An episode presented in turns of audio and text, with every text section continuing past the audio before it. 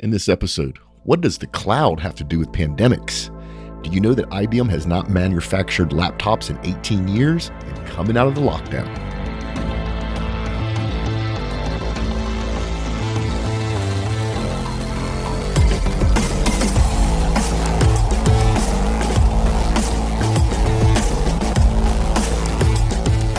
Oil and gas has always challenged technology. Now it's time for tech to challenge back. Come hear how the best minds in the industry are making those solutions a reality on the Oil and Gas Technology Podcast with your host, Mark LaCour.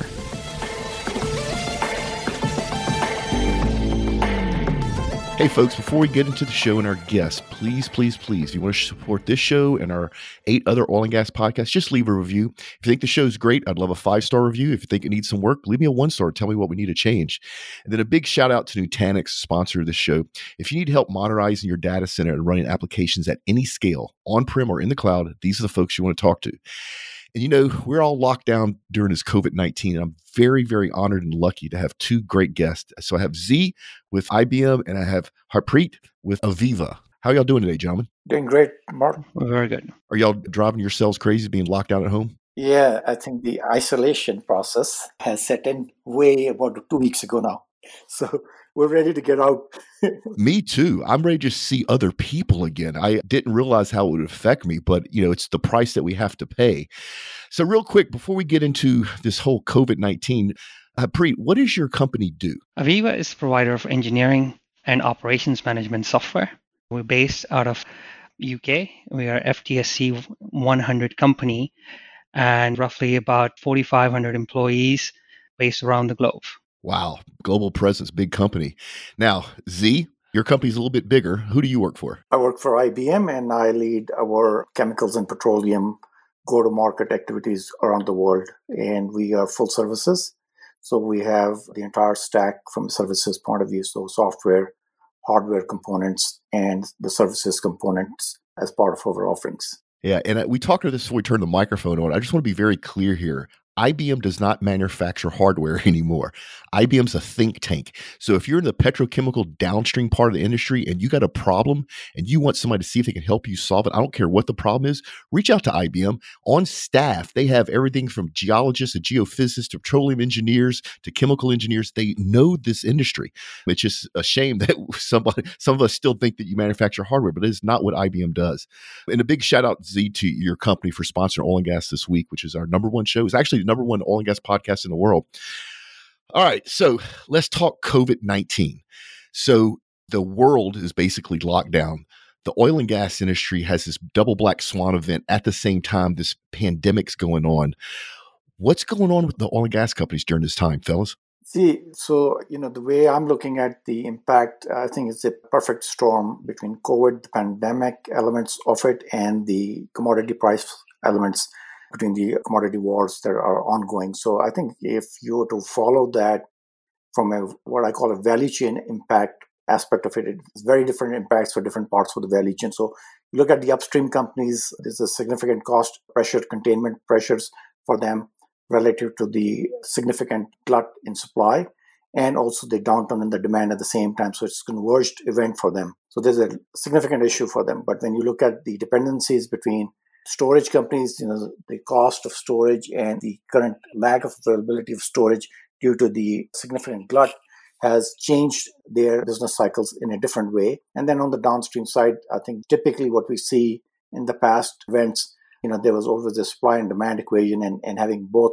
significantly more supply and demand being on the lower side, that has caused even issues for the downstream companies. So that is just you know on the macro level that we are seeing across the board yeah i've never been through this period where there's low crude prices and downstream has decreased demand usually during low crude prices downstream's on fire because their raw feedstock's been cut by 40 to 60 percent and not this time and you're right about the storage too this is literally history being made right now absolutely yeah Harpreet, did you want to add anything to that? Yeah, yeah. I was just building on top of what Z said. I mean, the, the current market environment is unprecedented.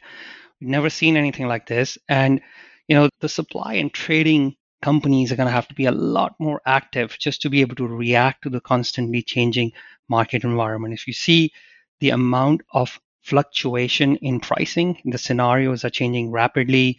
you know the crude suddenly dropped the demand is changing you know suddenly you know people realize that they're they're running out of storage and you know we had a historic moment when the crude prices went hugely negative in americas all of these can be opportunities for people as well so there will be absolutely winners and losers in this situation and the agility is going to be the key to surviving this unprecedented environment that is available out there of course this has to be done within the preview within the of HSE. That is paramount. You know, the companies have to look at worker safety, environmental safety. That sort of stays. Those are sacrosanct. They always stay together. But everything else is fluctuating widely, and they'll have to react very, very quickly across the board. Now, there are a few things that are out there a little bit going forward that we don't know how it's going to evolve. Yes, the demand is down right now, and the demand is expected to stay low as travel, as you know, the airline, you know, sort of pick up a little bit. But there are other factors, you know, that think about the factors that the amount of demand for automobiles they're projecting might go up as people take lesser and lesser amount of public transport. So there's there's multiple factors at play right now that need to evolve and see. And basically the key is for the oil and gas companies to be able to react to these constantly changing market environment. Yeah, our industry is not known for being nimble, but I agree with both of y'all. In the future, if you're going to be in this industry, you got to be much faster to respond than old ways of doing stuff. So here in Texas, we're starting to ease out of the lockdown, which is actually kind of nice. And I think a lot of the world is either following us or a little bit ahead of us. So when you're looking at coming out of this lockdown, you're looking at the recovery. What kind of options are available to oil and gas companies, both short term and long term, that may help them? So the oil and gas companies uh, and suppliers will have to be a lot more resilient in there and adaptable to the environment. There are a few options available for them. First of all, you know the integrated manufacturers people who have more flexibility to be able to go from you know even in north america as you you said yourself mark people went from you know producing gasoline to suddenly producing diesel a lot more diesel. That no in fact the historic amount of you know so this flip between the jet fuel is at a discount right now to the gas oil. So as the demand recovers for jet fuel as the demand for gasoline we go into the summer season being able to flip very quickly in between these two is going to be key to them. You know, there is a constant pressure for sustainability across the board as well. A lot of the oil majors have committed to maintaining sustainability pressure. So, bringing in the sustainability factor, energy efficiency factor, renewables factor is going to be key to all of those things. And then of course, the integrated manufacturers, which have the petrochemical end as well, will also be looking at, you know, sort of flexing between petrochemicals and the fuels area. So again, it comes back to all about flexibility on how they are able to go back and forth. And the last thing I would say is, is there is going to be disruption in supply as shale is going to be impacted. People will have to look for alternatives where to, to source from the crude. You know, America has been in a great position to actually get cheap local shale oil for the last few years. As the fluctuation and the oil prices impact that, they'll have to look for alternatives to source the crude and as well as look at how to get this crude to the inland refiners as well. Yeah, it's just unbelievably unprecedented time. And companies are going to have to make decisions now that's going to impact their bottom line next year or, or, next five years or next 10 years. And they have to make the right decisions. So, one of the things that started before this COVID 19 is in the last, I'd say, five years, the oil and gas industry has been much more open to new technology and new processes than they were before technology has to play a part in this recovery, don't you think? Absolutely. I think technology combined with, you know, what you're starting to see is, you know, there are elements of cost reduction plays that are in going in. Typically on the capital project side, you will see, you know, decrease in capital because the planning cycles for the traditional oil and gas companies, whether they're integrated oils or the NOCs, have a longer horizons in terms of what they're playing, right?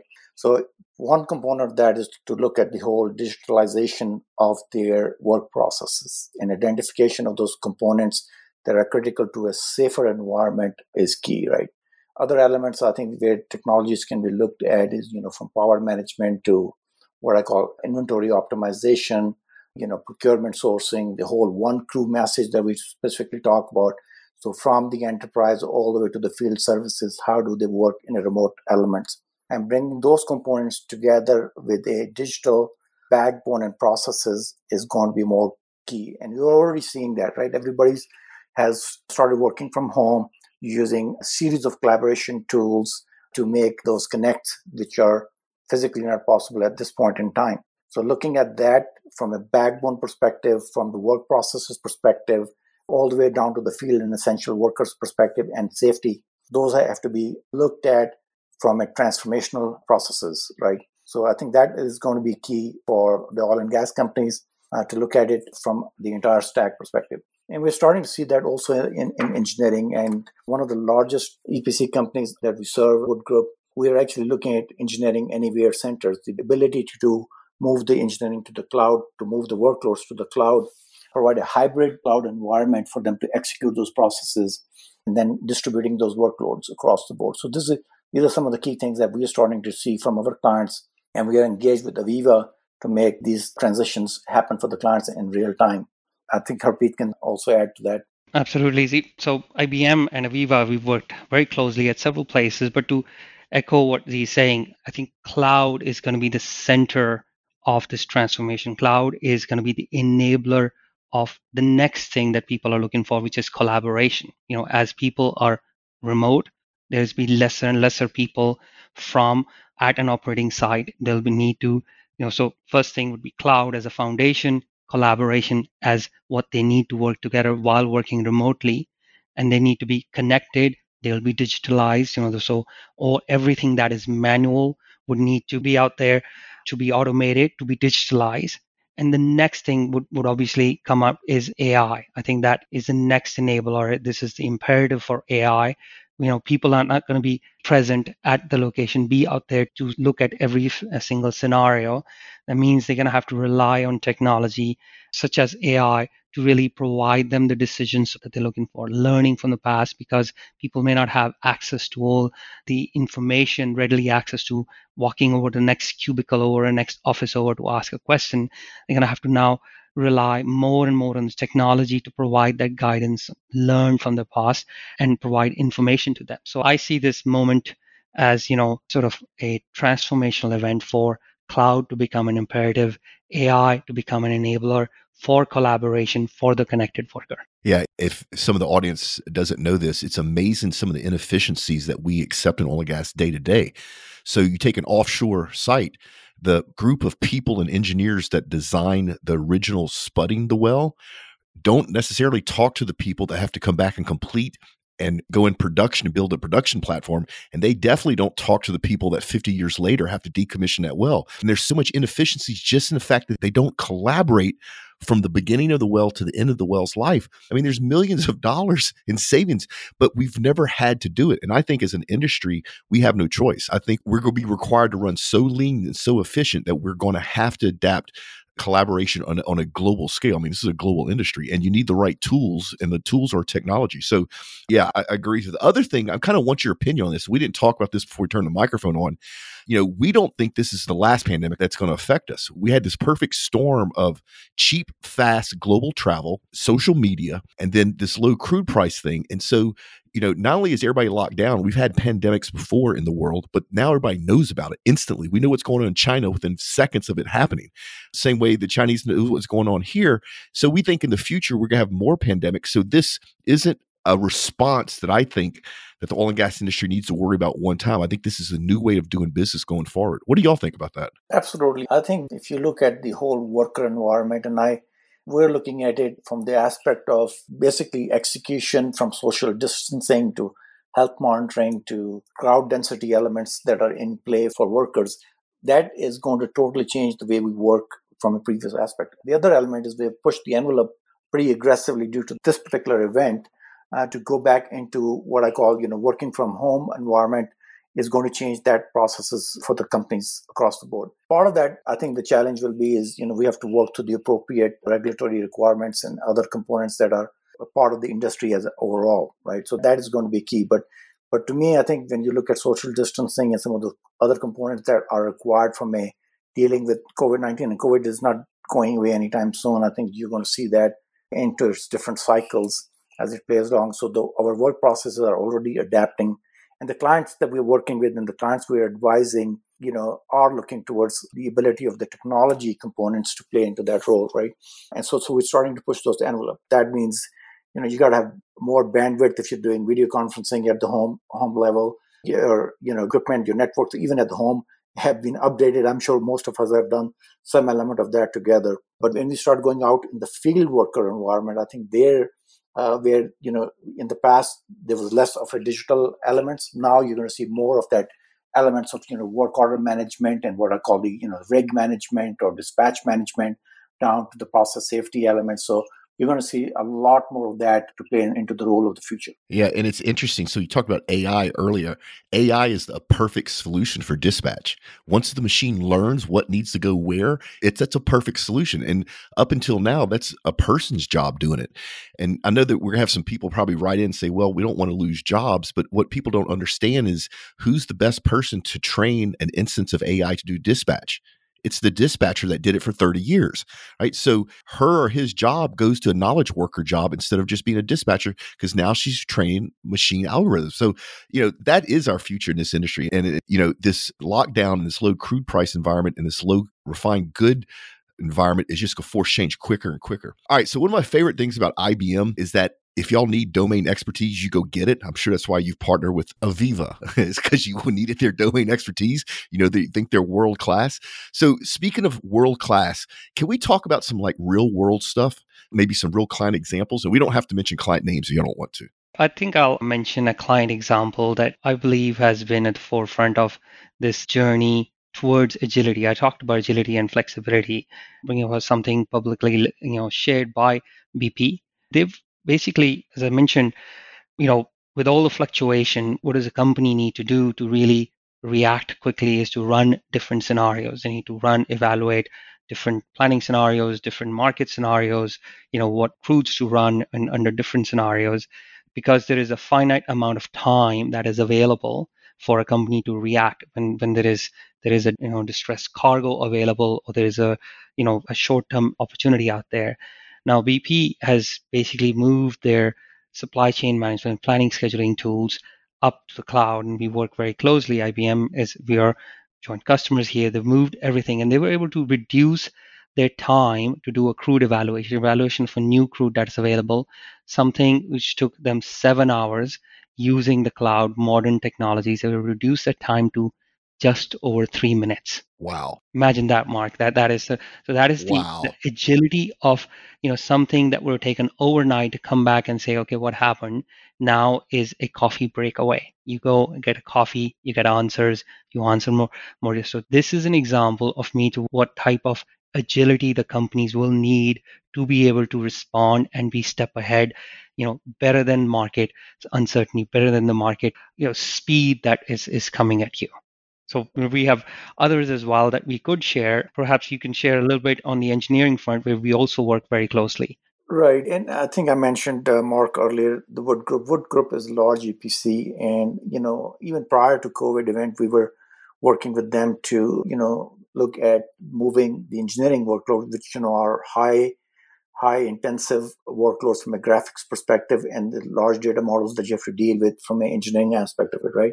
And we were partnering with AVEVA on that front already to try to get those workloads moved up into the cloud. So that made it even a the event, COVID event, it made it even a bigger priority to move that so that they can provide engineering services from anywhere. So part of that was the migration into the cloud. And to be honest, to look at the whole hybrid cloud strategy, it's not just the you know the cloud one size fit all. It's looking at the hybrid strategy to look at the workloads which are relevant and which ones are have to be moved into what components from an execution point of view.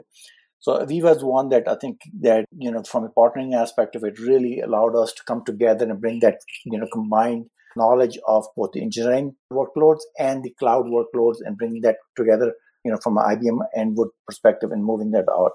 I think the other one that I really think about is is if you look at ADNOC, ADNOC is using their monitoring what they call the panorama room to monitor all of the fields out in the Emirates across the board, right? And using both the technologies from AVEVA from a workload optimization perspective and monitoring all of those data components.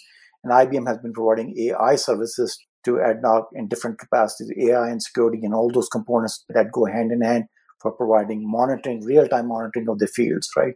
So when you bring those components together, I believe it's a very unique time for some of these clients to take it to the next level of execution. So you, you know, you're going to see some more standardization across the board. You're going to see more automation of the workflows and decision making using AI and other components for that. And you're going to see real-time monitoring down to the next level of execution, bringing looking at from work order management to uh, people management to execution management from across the board. So I think those are playing out as we speak. Zitu and Mark, you talked earlier on about inefficiencies in, in our industry. So just to give you two areas where one an example of inefficiency and one an example of an upside by by doing value chain optimization. So, so classic in in the engineering phase, you know, I'll give you that at the construction phase, the tool time efficiency of per hour usage is roughly 30%. So that means for every hour that is expended in the construction phase, only 30% of that hour is actually useful work is done. 70% is, you know, spent in either you know waiting on some waiting around for parts to come in or waiting you know since wait 70% is wasted effort. So by doing this digital transformation by bringing all these parts together by automating workflows we can expand a lot more. We can capture from that 30% if we get to 50% that is a massive massive step forward. And in, in ADNOC's example, I was just reading an article yesterday published by ADNOC. They have reported by doing this value chain optimization, by bringing all of these, you know, parts, you know, disparate, you know, they had 14 different operating companies. By bringing them all together through the uh, Panorama Operating Center and by use of technology, they are reporting and benefits of one billion dollars. Wow. Eh, so it's not a small number. That is not a small number. So imagine, you know, it may not be the same billion dollars, but I think there are massive benefits to be had. There's massive amount of wastage, value leaks, I call, throughout the system that we can address as a company, as an industry to get better at. You know, and the other thing that just occurred to me is when you start driving these type of efficiencies, of course, right now everybody's thinking about cost savings, but the truth is you're also affecting lost time incidents. You're affecting HS&E metrics. The more efficient you are, the less people you have involved in the job site and the less chance of somebody getting hurt. So you're actually increasing HS&E metrics while you're driving efficiency. I don't I'm not sure what if there could be a better win-win around all this. We're getting close to winding down the show. I got one more question and then we're going to go pay the bills. But if I was an oil and gas company right now and you know we're in this lockdown and you know I wasn't prepared for it, what can I do now to help speed up the recovery and get out of this current situation? You know, I think planning exercises are there, models are there relative to the events that we foresee. But looking at from the aspect of, you know, from next time perspective, I, I would be looking at you know whole what i call the digital planning aspect of it as well as as the forecasted models that we typically use and what i mean from digital planning is to look at the entire backbone from a digital aspect of it. Can you change and you know automate more of the components that you're dealing with from a transformational element? I also believe this is going to accelerate the digital transformation aspects with the clients across the board. You know i think one thing that this has highlighted companies that were had taken that into account early on will will have a faster recovery and other companies can learn from that so there's elements of lessons learned and adoption that they have to use across the board. I completely agree. I think mark so first thing i would recommend to all companies is look inwardly and see what slows down decision making process. So between i think the key to surviving and coming out of this environment is agility in their supply chains. So if they are able to respond to the market conditions as fast as possible, you know, and, and adapt to the market conditions, that is going to be key to, to their long-term survival. So look inward and see what inefficiencies lie, what are the manual processes that that stop this this fast adaptability as things change, what are the limiting factors in there, and really automate and digitalize those. So really sort of making that connection between a fast, adaptable supply chain and a flexible operation that is aligning with that supply chain is key to success. Yeah, I love it. This is part of the show where we actually get into our product reviews. If you have a tech product you want me to review, send it to me. You know the drill. If I like it, I'll tell you I like it. If I don't like it, I'll tell you that as well. Please, people, no heavy steel. This is like gadgety stuff. So big shout out to East Shining. They sent us two of these adjustable microphone suspension boom arms. They're $25.99. And I'm telling you, they're probably as good as our professional, you know, ones that were paid 150 bucks for. So they're on Amazon. If you're into podcasting or if you shoot video, YouTube, whatever, you need a, a boom arm to hold your microphone, go check it out for, I mean, for $26, it's really a great deal. The link's in the show notes. And then if you've heard me talk about the street team before, it's an all volunteer group helping us with our social media. Just go to Facebook, search for OGG and street team. You have to answer a question or two to make sure you're a real person and you sign up. You get cool swag if you're in a local geographic area, whenever live events start happening again, you get to come with us as press. And all we want is an hour's worth of work a week helping us with our social media. And then shout out once again to Nutanix. Nutanix enables IT teams to build and operate highly automated private hybrid clouds. Plus, they're giving away these really cool JBL Flip 4 Bluetooth speakers. So all you have to do is go to uh, Nutanix.com forward slash OG Tech Podcast or just go to the link in the show notes, click on it. We give away one a week. And actually, both Z and Harpreet, you could go register and try to win one of those Bluetooth speakers too. Since you're at home, locked down, you can't do anything else. And then while you're online, go to oilgasTechPodcast.com, give us your email address. We promise not to spam you. That's how we let you know when there's really cool stuff going on. Oh, this has been great. So, Z and Harpreet, man, thank you so much for coming on the show. This has been invaluable. We get a lot of education in a short amount of time, but I just think it's great that both your companies are helping with this COVID 19 and this pandemic. And it was just, it's just a great conversation. So, you know, love having you on the show. We need to get y'all back on somewhere in the future. Thank you, Mark. Thank you, Mark. It's been a pleasure. This actually been, really has been fun. All right, folks, we are making sure that you don't get left behind one episode at a time. And here are the events on deck. Hey everybody, Alex here with the events on deck. So, due to current circumstances, of course, we are not able to have any in person events. So, I have nothing of that nature to update you guys on. But we have been hosting some virtual events. So, OGGN is wanting to offer free webinars, live happy hours, etc. during this time. Since these events are not scheduled out as far in advance as in person events, we would like to keep you guys updated via Facebook, LinkedIn, and Twitter. So be sure to keep checking up on that, and we'll keep you guys posted on anything we're offering. It has been free. We want to offer you guys value during this time that we're all at home. So please continue checking in and joining us for these virtual events. We are looking forward to seeing you guys whenever we're able to have in person events and hope you're staying safe and sound. Check us out next week for another entertaining and yet useful episode of Oil and Gas Tech Podcast, a production of the Oil and Gas Global Network. Learn more at oggn.com.